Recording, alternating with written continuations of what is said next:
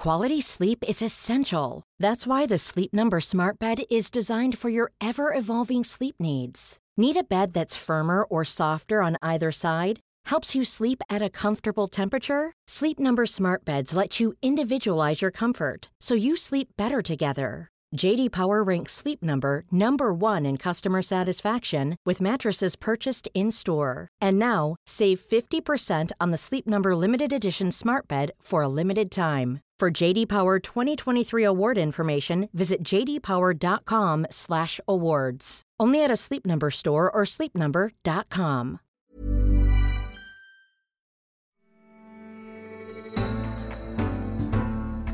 You're listening to The Economist Asks. I'm Anne McElvoy, and this week we're asking a transatlantic domestic goddess how we can all become better cooks. Listeners in America may be sitting around the table this week celebrating Thanksgiving and being thankful that a COVID vaccine is happily on the horizon. Restrictions this year mean many people have spent more time in their homes and a lot more time thinking about what they cook there and how they do it. We reported in The Economist that global online searches for yeast went up 300% between March and April at the beginning of lockdowns as more people tried making their own bread. We said with variable results. Nigella Lawson is champion of home cooking and a reliable port in a storm for cooks new and long in the tooth.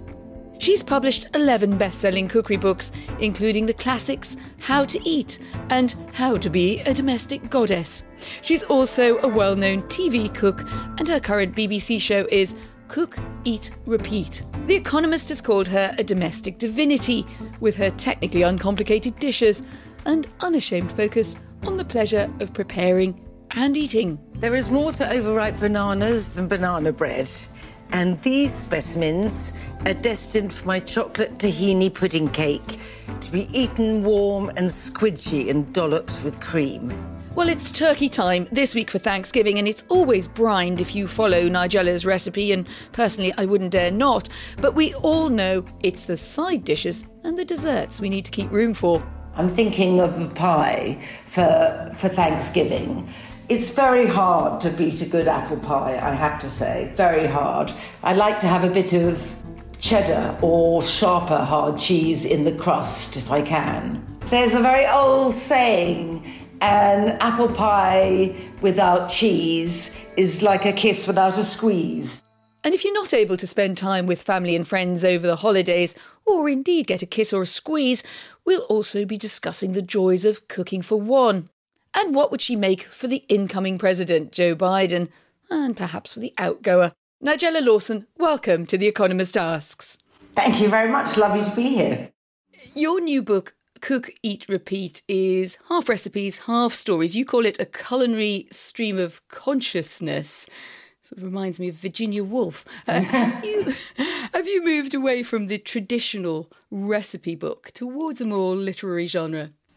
Well, I don't think I would say I've moved away. I mean, it was very much more the style of my first book, How to Eat, which I published in 98. And I wrote it then not knowing even it was going to have recipes, but then it it did begin having some, some in narrative form and some as recipes. And in a way, I think there have been a few of my books which have really fitted in to that style with essays of some sort. But this one certainly more started off feeling that I wanted to write about food and what eating means and in a way to, to look at certain aspects of food and cooking in a way that I, I wasn't enormously worried about whether it would be a traditional cookbook or not. In fact, I knew it wouldn't be, but I would say that's more my fallback than a diversion. And you say in the book, the recipes I write come from my life, my home. What are the significant recipes and what moments do they reflect for you? It's really not so much just the recipes, although I will come to some that do mean a lot. But it's also about, I suppose, the sense I have of trying to write about cooking as a home cook. When I talk about coming from a home, it's very much the style of cooking. I suppose relying on certain I can't say techniques, I have no technique, but certain ways of cooking or certain ways of looking at ingredients. In here, there's a particular recipe for, I call it chicken in a pot with lemon and orzo, which is, which is something my mother had a, used to cook chicken a lot like this, which is really just chicken in, in a pan on the stove with leeks and carrots and quite a bit of lemon juice. Now, I wrote about that in an earlier book, and this is really just a development of this recipe. And it's, for me, such a symbol of home cooking. For one, it centres around a chicken, which a lot of my cooking does, and which I think is, in a way, the, I mean, obviously not if you're vegetarian, but the elemental unit of home cooking. That food is there to nourish and to comfort and to mark occasions in life and to sort of set down memories or to evoke previous ones. And, and this recipe does both. And does it also, in particular the time that we're speaking, sort of demarcate life and, and times in life? I saw you wrote a piece earlier in the year in a newspaper about turning 60 when you said you'd learned to relish solitude. And, I know, uh, just as well. Good timing, huh? you beat me to it. Um, I was about to say, I, I, think you were uh, prescient there in, in terms of a virtue. I mean, yeah, well, I feel unfortunately, you know, the title Cook, Eat, Repeat, which predates the pandemic, was also very much um, leaping ahead without meaning to, to describe how we were all living our lives a bit during the first long lockdown. And as we're now in the second, has it changed the way that you're cooking and eating, let alone repeating? You know, the thing is, and what I suppose the lockdown showed me and carries on showing me is how much I love cooking for myself, which sounds perhaps like a selfish thing, but I've never gone for so long in my life without feeding others. And so for me, food took on a particular meaning, both, for example, when not being able to be with my children, and making myself and eating food that reminded me of being with them. There's a wide noodles with aromatic broth and lamb shank in this book. And you would cook that for one. You're emboldening a lot of us who, when the household empties out. Well, I would. I mean, to be honest, it serves two, and you can freeze half or just be greedy. I've always been a believer in, in cooking for one. I think it's. I like food too much, to be honest, to want to save up my best eating experiences only when I have company. And I also find it such a, a wonderful way of cooking without stress because there's no anxiety about whether uh, it's going to find favour or not. If you want to gain confidence, cook for yourself. And I think you can then, you're not worried about what everyone's going to think. You can actually focus on the process a little more. And I think that teaches you how to cook. If I remember rightly, and I think we, we want to discuss this many years ago, you don't have a glass of wine when you cook, no. which struck some of us as taking self denial too far. Is that still. Oh, it's not self denial. Is that still your commandment? It's not self denial. I feel that one is generally in life either an eater or a drinker, and I am more of an eater you know, because I've been by myself, I don't want to open a bottle of wine. I don't want to have a whole bottle a night. And the one time in lockdown, the last lockdown, I did open a bottle of wine. I then forgot about it and it went vinegary. So that isn't very good. I do occasionally have a drink when I cook, but on the whole, I find it so calming. I think back to the days when I had people for dinner, uh, because I don't drink wine regularly. Were I to have a glass of wine while I cooked, I think my schedule and timing in general would go off terribly. I think that probably explains a lot of our cooking schedules. but if we look at, at cooking as a sense of comfort much more broadly and much more profoundly, I get the feeling it has helped you, it has sustained you through the most serious things that, that life can throw at you. And you've seen many of the people you, you love die young your mother, your sister, your, your first husband. Uh, it can sound pat, but people get a lot of comfort from the idea of doing things that they did with someone or for someone when they were alive. Well, yes, although it can take a while to feel that. It can be at first, you know, terribly difficult because it's painful, because the key person is missing. I sometimes think How to Eat was written in a way so that I could memorialize the food that I'd cooked and eaten with my mother and sister, and I don't think I could have written it immediately after their deaths. Do I think cooking is therapeutic? Not necessarily. I think certain types of cooking can be. I think kneading bread can be. In the absolute onslaught of any grief, one's focus is not very good. When you cook, you have to let your intelligence somehow leave your mind and exist in your fingertips or your sense of smell and sound. And because you're then somehow immersed in this world of the senses, it can help the brain from, you know, to quieten down a bit or at least to be a bit empty. But I think it's really about focusing on something which is essentially un- undemanding but needs constant attention at the same time. And I find that is helpful. You also talk about food in some ways as an antidote to worry or guilt. And you, you wrote about your love of food coming from your mother, who first taught you to cook, but she did deny herself any indulgence. And you say that when she was diagnosed with her terminal cancer two weeks before her death, very shockingly, she started eating for the first time without worry or guilt. So, what did you take away from that in terms of developing a healthier relationship to, to what you would eat and what you would cook? Well, I dare say a lot. The fact that I turned into a food writer, which I hadn't thought, owes a great deal to that. A sort of insistence on enjoying food, and really came out of a need to shed that what could have been an inheritance, a very unhappy inheritance. It's often passed down from mothers to daughters, an unhealthy obsession with weight. If you close off food as an avenue of pleasure, the days are really both a strain and and a trial, I think, and a trial, and I and it's impossible to live like that. It's uh, or to live like that happily. There is something about cooking and eating which puts you so firmly in the present. And I think that's a very important, a very important quality it has, or the ability it has to make one somehow push out the margins of your mind, the fretting about the past, the worrying about the future. It's it's pretty much all consuming, so to speak.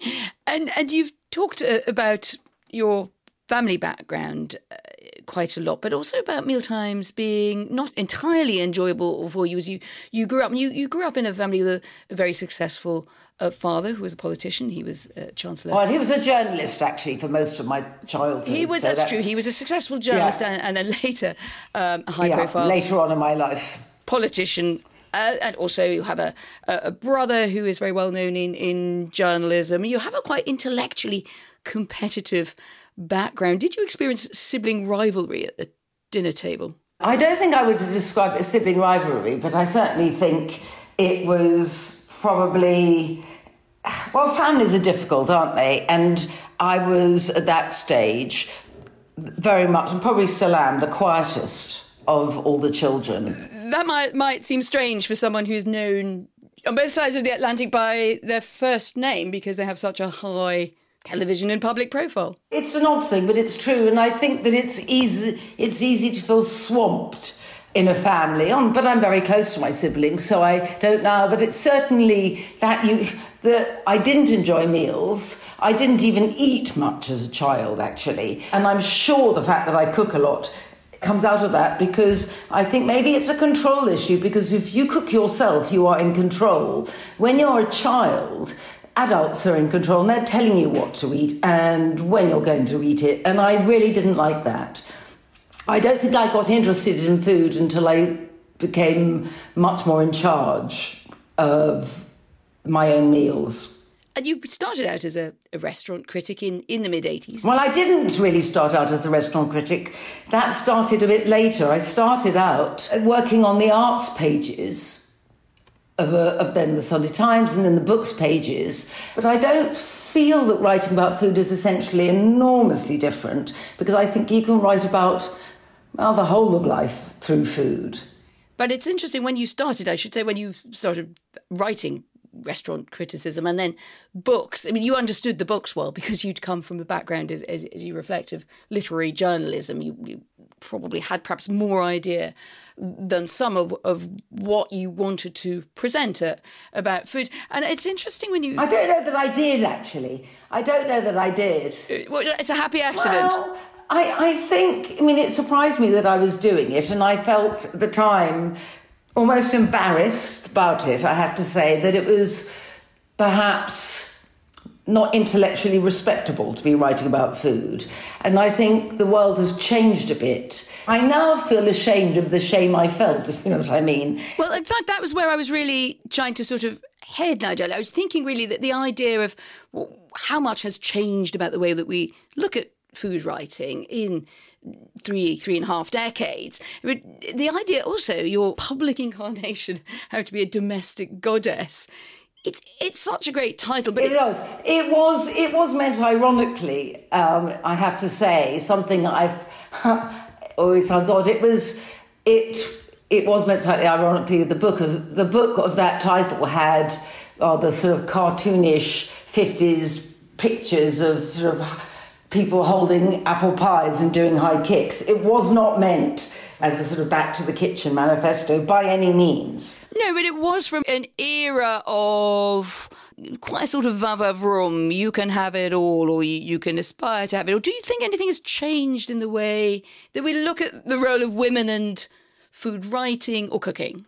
Yes, I did. I don't think I thought of it in that way. I think what I felt at the time is that many of my contemporaries, many women of my contemporaries, had mothers who had felt, with a lot of justification, very worn down by a life of domestic drudgery, as they saw it, and inculcated in their daughters not to get shackled to the stove. I didn't see cooking like that, but it just was something I'd always done. Whether you're a man or a woman, the notion that you could be frightened in your own kitchen and not really occupy the domestic sphere, but just see your home as somewhere that you went to in between going to work, seemed to me not a healthy thing. Now, of course, this was a long time before people wrote about the work life balance. But that was a sort of, there was a sense of things being peripheral that have become much more centre stage. You've played a big... I think that's true. I don't know that I played a big part, but I think it has, it, it certainly was thought of as uh, why doesn't that go on the woman's page? Although it seems to me, you know, food sustains life and the idea it's somehow peripheral to life is is an extraordinary attitude. Well, that's really actually. what I sort of took away from that. Is I think things that were seen often as peripheral have moved centre stage, and perhaps not more so than during the, the lockdown with people at home taking more comfort in mm. cooking. So, what what are you cooking in, in, in lockdown? We haven't actually spoken specifically about uh, some of your delicious meals, and I've got the, the book in in front of me. What is sustaining you in the lockdown? I'm trying to think. I, I cook so differently. I shop differently, actually. And so I quite like not knowing what I'm going to get, which sounds odd. So if I want something from the fishmonger, I sometimes say, Oh, you choose. I want two suppers. And then I have to go with what's there. I quite like that flying blind way of cooking uh, but which you can't really have if you're cooking for other people with their tastes and not. But I certainly do work up to. I'm, i made a huge vat of a recipe that's in the book called uh, anchovy elixir. I call it anchovy elixir, a slightly camp title, but um, which is somewhere between a dip and a sauce made with salted anchovies rather than ones in cans in oil um, lemon and garlic and olive oil. And I, I made some of that, and at lunch I had that over a bit of sea bass and some roast red chicory, which is looking very much, you know, past its best in my fridge. I suppose otherwise, I find, especially now it gets colder, I'm eating quite a bit out of bowls and things that don't need to be chewed a great deal. They're um, elasticated waistband rather than jeans. God, what what a relief! And just do you think you, you're? I mean, cooking obviously has traditions, very strong traditions on either side of the Atlantic. You're now known both. You you cross the pond. How much do you think about? different traditions and where did the two traditions merge for you well i've always really seen a great deal of lyricism in the american baking tradition i think that americans are very in my experience and in shops are, are slightly more seasonally led I think we get in our supermarkets much more out of season produce than you would find in an American food store. But the real truth is, when you're away from home, you eat in restaurants. So my I don't know enough, and I long to go to people's homes more, but I don't know enough about the, you know, sort of cooking in homes. But I also think that cities have more in common with other cities than they do with the rural parts of, within the same country. So I would say that the food in London and the food in New York have a great deal more in common than each city does with a lot of the perhaps the, some you know, areas in the countryside. And those famous Midwest portions that always uh, amaze the, the newcomer. Um, yes, they are enormous. But, but it makes sense in America. I, when I was did a driving tour of America years and years ago, and I, I hadn't ever thought it could be possible that I could be served portions too big for me. Um, and then I thought, of course, if you have a country that's made up of people, a large number of people who've gone there to escape poverty in the country they were born in, it makes sense that having more than you can eat has this an extraordinary potency. You mentioned eating out in restaurants and eating out for whether it's a pub lunch or a fancy restaurant dinner to celebrate something has had to kind of go by the board, and, and especially so here uh, in Britain, where we're, we're in the second national lockdown as I, I talk to you, and shops and restaurants were forced to close uh, on the 5th of November, other than essential shops, of course, for, for groceries. There's a, I think there's quite a lot of frustration, even some anger in the restaurant industry about that, and feeling that restaurants won't survive a second lockdown in a substantial number of cases. Do you think it would have been better to keep restaurants open? Well, I, I don't. I that's something I really don't know. I mean, I think that in summer certainly there's an argument for it. It seems to me that being indoors is problematic. In order to answer that question, I would actually have to look at proper scientific evidence to say whether it was it was a relatively safe thing to do or not. I don't think I I think in terms of restaurants I'm heartbroken that they're suffering such a lot. And I think it is terrible. And I think that perhaps they should be supported more. As a Londoner, I do not see how you can pay London or any you know, rents while not earning money. And I, even when they were allowed to be open, keeping a restaurant going without tourists in central London, I don't think that's manageable either. But I, I think really that landlords have to be part of it. And of course, I mean, I was about to say we've done a lot of reporting about this in the US. The problems are, for all the differences in handling of COVID, the problems for the restaurant sector are pretty similar, I would suggest, as you also made the comparison between cities. But they are, and, and it's it's it's not surprising. But I do I do think that there has to be some way of talking to landlords as well because in the end they if they run, if they insist on full rent all the time in the end in the end they are going to be earning nothing as well so there's a, a plea for landlord clemency there well, I think so. I think otherwise, I think it, it becomes extortion. Actually, if you insist on a, the rent full rent when you know someone can't really pay it. it it's and, and it's it's bound to be counterproductive. And there's no culture in which it doesn't matter, is there? That just says, you know what, we don't really care what we eat. And listen, we're coming into the holiday season, and we have uh, Thanksgiving for our American audience, and some of us who borrow it and, and kind of generally murder the recipes. Now, you brine your turkey. I, I know this because I religiously followed the instructions. Thanksgiving is going to be a brined turkey this year? Definitely. Well, I, well, it really depends because, of course, you know, if I am actually all by myself, I don't think I'm going to brine a turkey. but one of the things I think that both Thanksgiving and Christmas have in common, because our, the meals and you know have an overlap, is that it's the sides that are so wonderful. Certainly a pie. I'm thinking of a pie for for Thanksgiving, but I would like to think I could have people on my table. Have you thought about the inside of the pie or just just the pie? No, a pie at any could have anything in it. But I do, you know, I am thinking about the insides, and I do think that it's very hard to beat a good apple pie. I have to say, very hard. I like to have a bit of cheddar or sharper hard cheese in the crust if I can. Ah. Gosh, that's radical. In the crust. I thought you were going to say on the side. Yes. In the crust. No, no, in the crust. You heard it here it's, first. It's, no, Cheddar no, in no, the crust. It's, it's an innovation. there's a very old saying an apple pie without cheese is like a kiss without a squeeze. Do you know? It's actually it is an old expression. I think I'm a bit behind the curve on that one. I'm sure our listeners are going to tell me that everybody knows that except me. and what about Christmas? Uh, Your new ideas for Christmas uh, in your recipes? Christmas bread and butter pudding, New Year donuts. Is it hard to come up with new Christmas food without tormenting the genre? Yeah, but it hasn't. There haven't been that new. So I've done a sort of Christmas Eve supper, which is fairly Nordic, at least in um, in its original inspiration.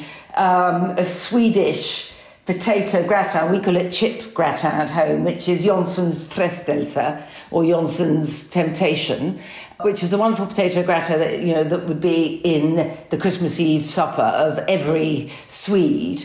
So that I enjoy. But the, the donuts are really, in fact, a Dutch tradition. They're called oliebollen. And oliebollen. that's how, I think you just like the names. I, I think you've just gone for things you like the sound of. with oliebollen and also appelflappen, which I adore, which are really very lightly yeasted. I do just like the name. They do, no, but they are delicious. But appelflappen are actually more like fritters, but with a very light yeasted batter, a bit like tempura. Well, at least mine, that's what mine are. And I felt that who knows whether we'll all be going out to, to celebrate on New Year's Eve. I doubt it. So why not make donuts at home? Seems to me an ideal way of dealing with new circumstances. I remember you uh, supervising a menu in preparations. This is a bit different from uh, from sitting in our kitchens at Christmas, New Year, or Thanksgiving. But you, you've also you, you, you've cooked some some pretty big lunches and dinners in your time. And I, I think you supervised a menu for a lunch hosted by Tony Blair in Downing Street. In I didn't cook it.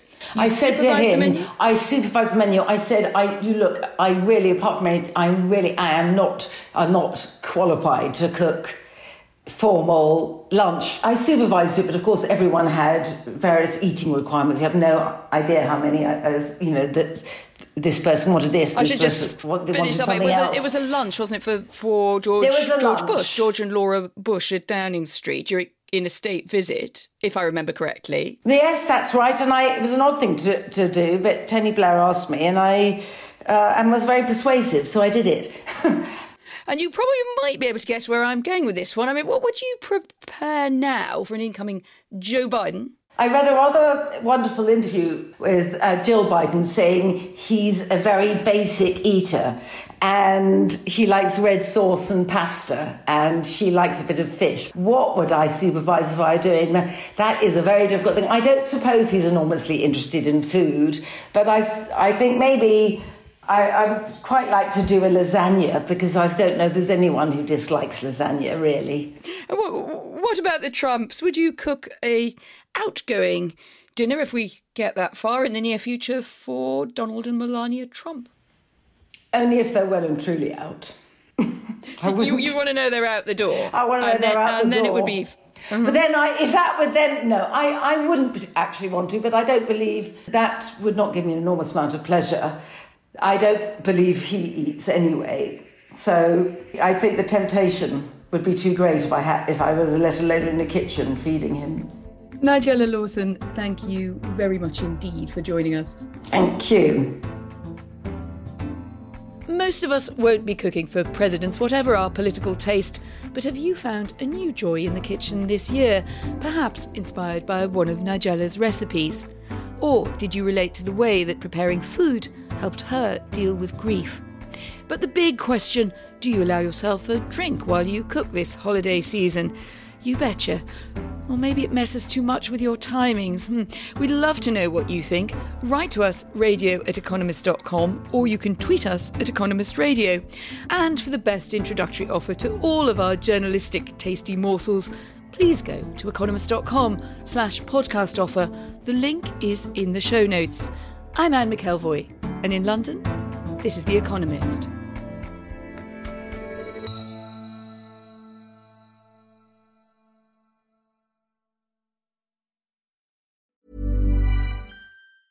Hi, I'm Daniel, founder of Pretty Litter. Did you know cats tend to hide symptoms of sickness and pain? I learned this the hard way after losing my cat, Gingy. So I created Pretty Litter, a health monitoring litter that helps detect early signs of illness by changing colors, saving you money and potentially your cat's life. Pretty Litter is veterinarian developed, and it's the easiest way to keep tabs on your fur baby's health right at home. Go to prettylitter.com and use code ACAST for 20% off your first order and a free cat toy. Terms and conditions apply. See site for details.